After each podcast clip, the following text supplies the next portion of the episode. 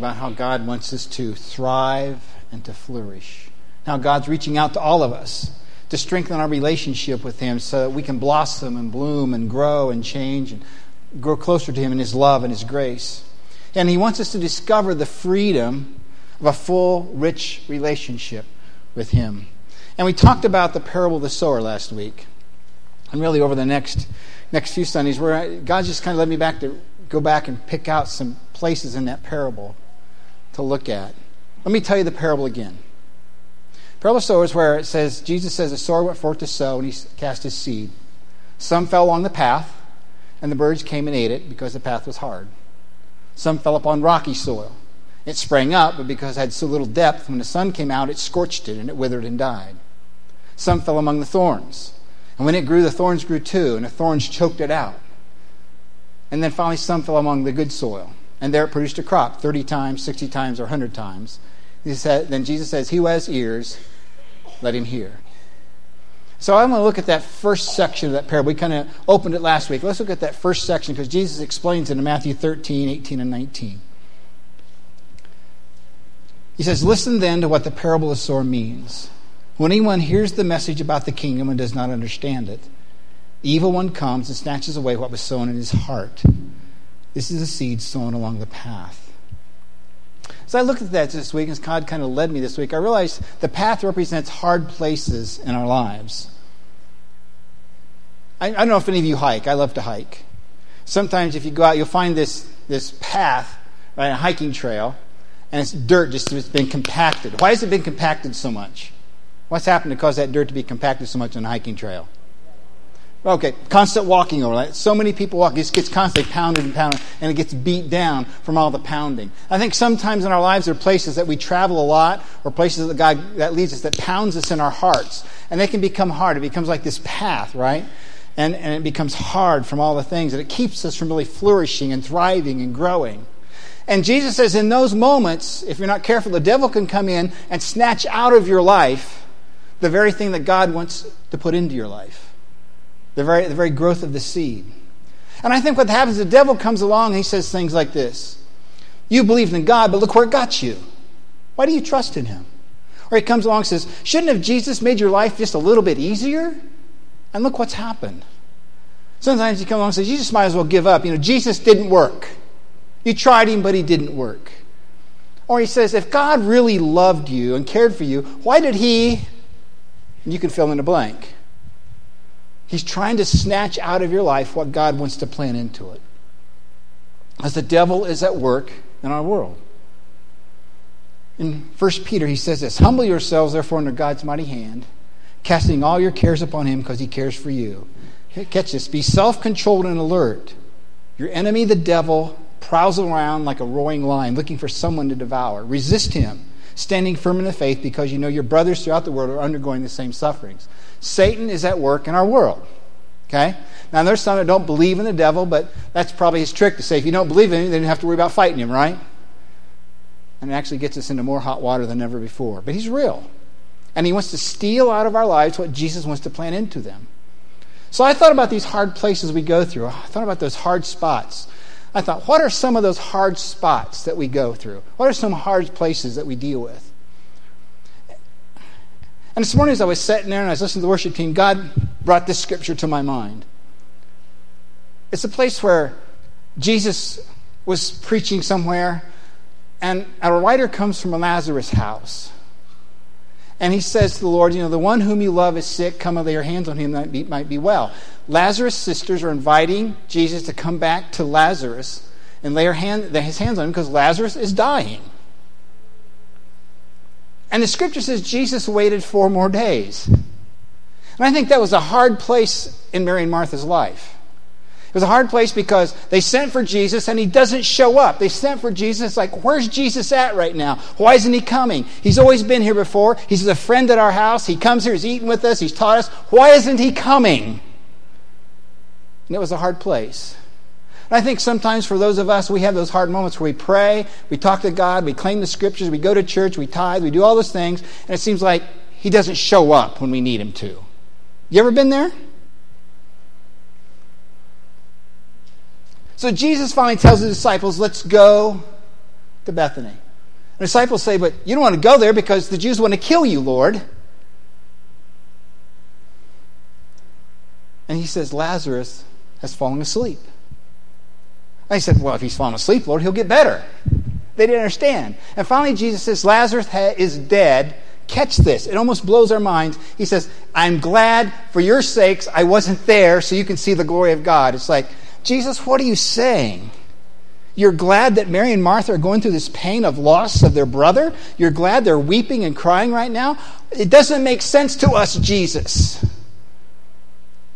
I think he would look at us and say, You're exactly right. I'm not asking that it makes sense to you. I'm asking that you trust me. I'm asking that you believe in me. I'm asking that you depend on me and that you walk with me. That's what happens in those hard places. The devil comes along doesn't want us to trust God. He doesn't want us to depend upon God. He doesn't want us to lean upon God. He wants us to decide it doesn't work. It's not, it's not valuable anymore. Jesus, we tried him and it he didn't help me get my way. And the Lord says, Trust me. Do we believe in the God who knows what he's doing? Twelve of us do. Okay? Do we believe in a God who knows what he's doing? Amen? Okay. Do we believe in a God who's all good? Amen? Do we believe a God who loves us more than our very lives? Amen? Okay. Now, if we believe in that God, then we have to trust Him in those moments where the path has gotten hard and it doesn't make sense to us. Now, here's the rest of the story. It's the good part of the story, right? Jesus shows up, and Mary and Martha are weeping and crying. They say, Oh Lord, if you had only been here, he wouldn't have died. But we know that he'll give you whatever you ask. And Jesus looks at Martha and said, Your brother will rise again. Oh Lord, I know he'll rise on that last day. Listen to me, Martha. I am the resurrection and the life. And he that believes in me, though he were dead, yet shall he live. And everyone who lives and believes in me shall never die. Amen? So he shows up at the tomb, right? And Jesus is the shortest version of the Bible is Jesus wept. He's crying, he's weeping. He feels the pain that Mary and Martha are going through. He understands their grief. He understands their loss. He understands all of those things that's going on. And everybody's even the Jews said, didn't you know, look what it got Lazarus for loving Jesus, you know. And there they are there's this tomb with a stone rolled in front of it. Jesus standing there, the Jews, Mary and Martha, his disciples, and Jesus says, Roll the stone away.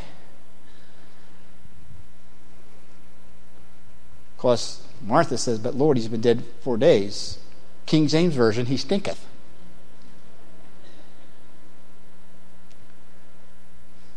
Didn't I tell you? If you only believed, you would see the glory of God. Please, roll the stone away. And I think in those hard moments in our life, Jesus steps up to us and say, you know what? It may stinketh right now, but roll the stone away and let's see what I can do. Roll the stone away, have faith in me, and trust me, and let's see what happens. And of course, you know the story. They rolled the stone away. Jesus said, Lazarus, come forth, and he came out raised from the dead. And I tell you that there are hard places in our life where things have died, relationships have died, dreams have died. But Jesus specializes in resurrections. And if we have faith and trust in Him, if we walk that journey, we trust what He's planning in our lives and don't let the devil snatch it away, I guarantee you somewhere down the road you'll see a resurrection in life come because your faith is not in what you see, your faith is not in what you feel, your faith is in Jesus Christ. Those are hard places. You ever been there? There's another hard place we deal with.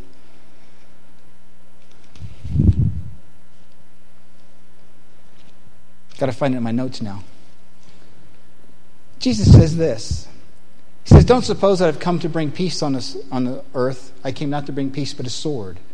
I've come to turn a man's father against his, his son, and a daughter against her mother, and a daughter in law against her mother in law. And a man's enemies will be members of his own household.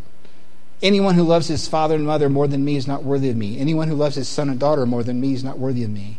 Anyone who does not take up his cross and follow me is not worthy of me. Whoever finds his life will lose it, but whoever loses his life for my sake shall find it. Some of the hard places in our life are families, aren't they?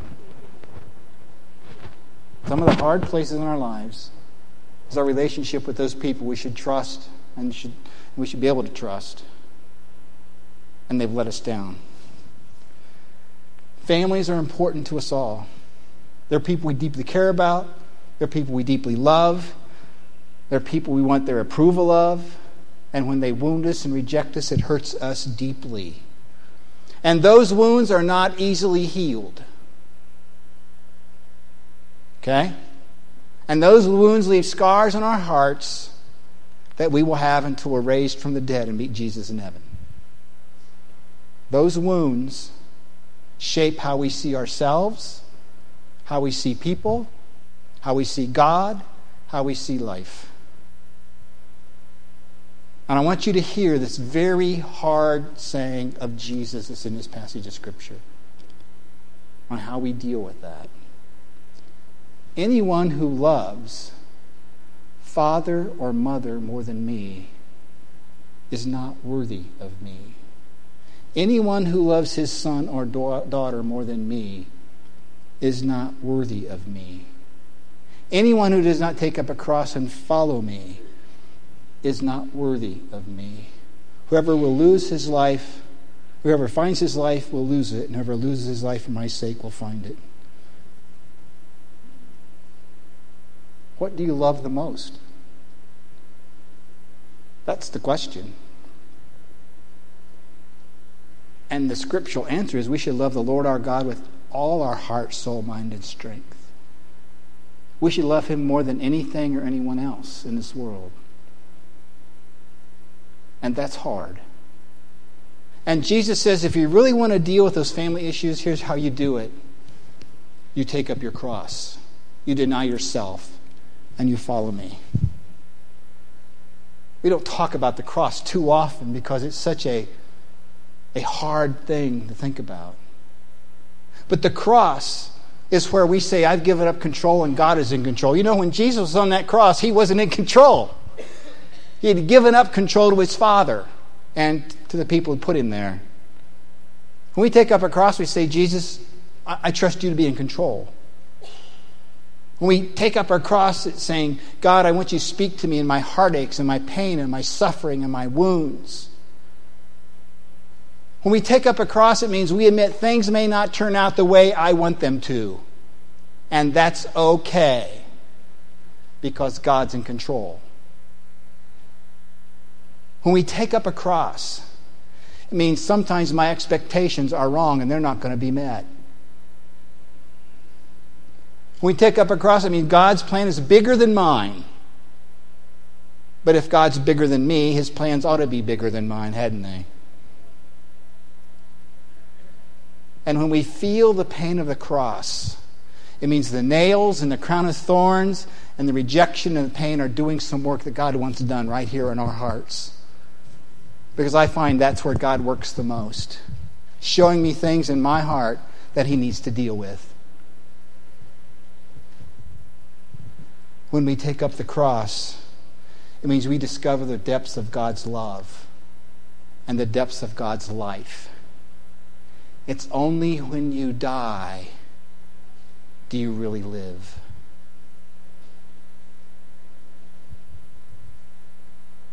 That's a hard concept. Picture this the Son of God lying on the ground and letting these dust people drive nails in his wrists and in his feet. The creator of everything is stripped naked.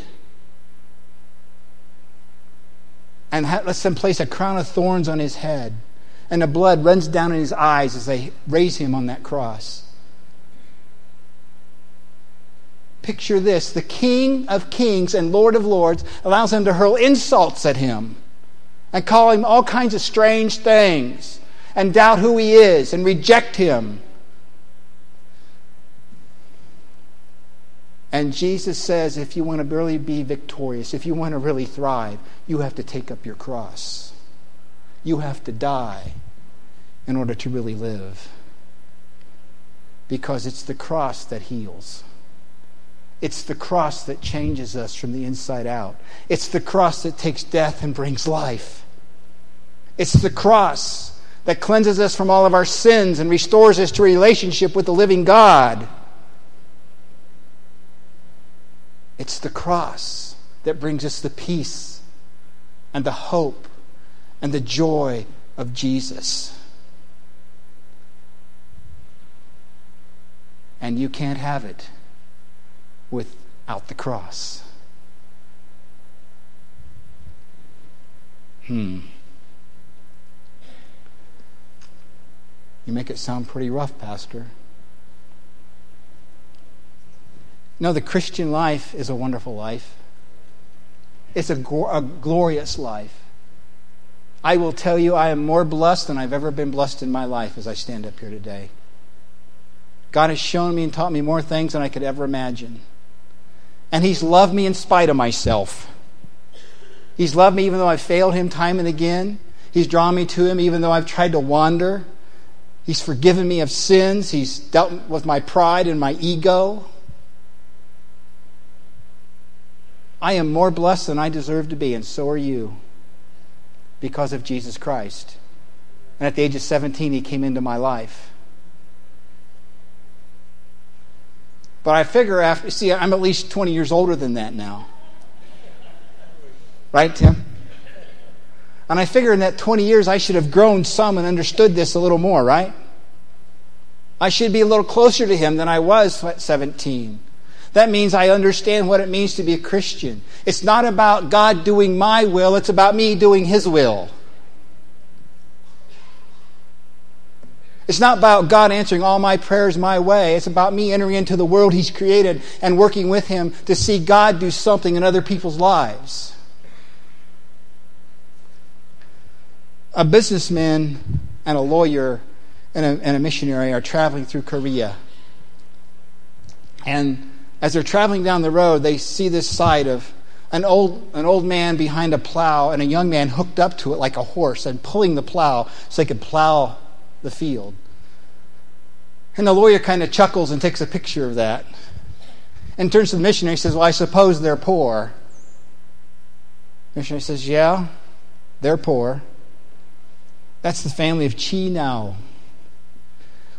When the church was being built last year, they didn't have anything to contribute, so they sold their ox and took that money and gave it to the church so they could build the church. And the businessman said that must have been quite a sacrifice. And the missionary said they didn't call it a sacrifice. They thought it was such a joy that they had an ox to sell and give it to the Lord's work.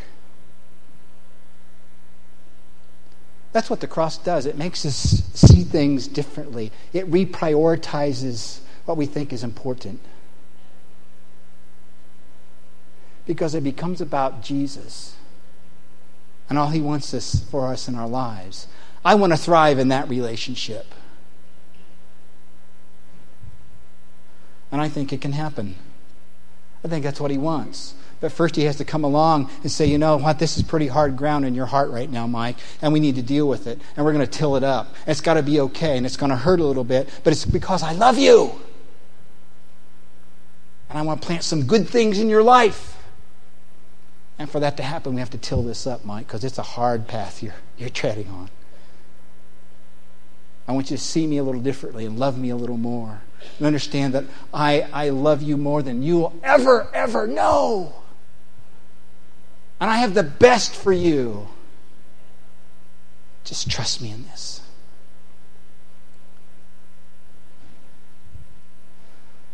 Let me end with this. George Harley was a missionary doctor in 1926.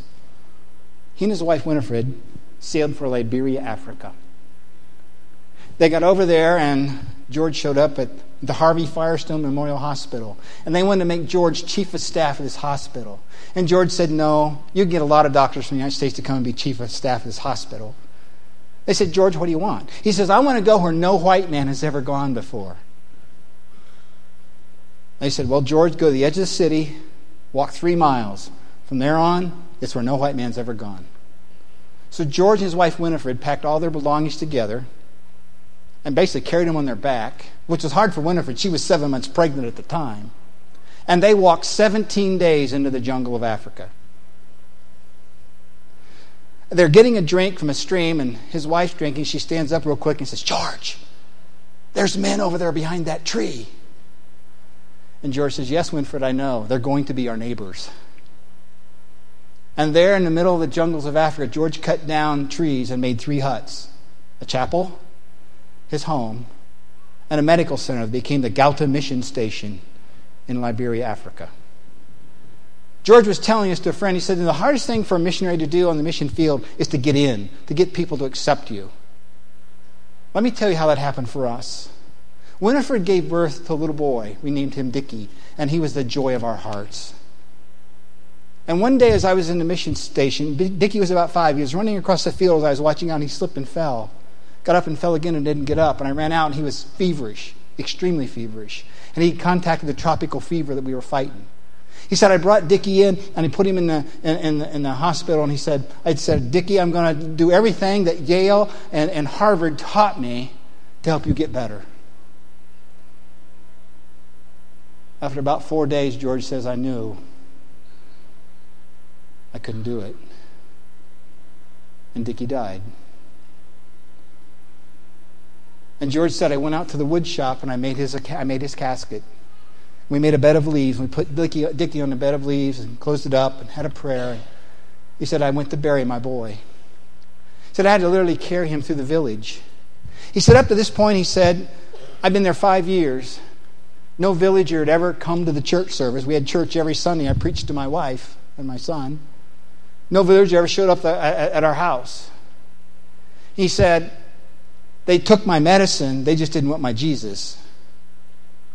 He says, I walked through the village. One of the villagers says, What's going on? He said, My boy died and I'm going to bury him. And the villager said, Let me help. He said, That's the first time that's ever happened.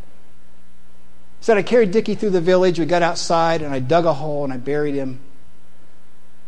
And he said, At that point it broke. He said, I fell on the ground. He said, Here I was, 8,000 miles from home.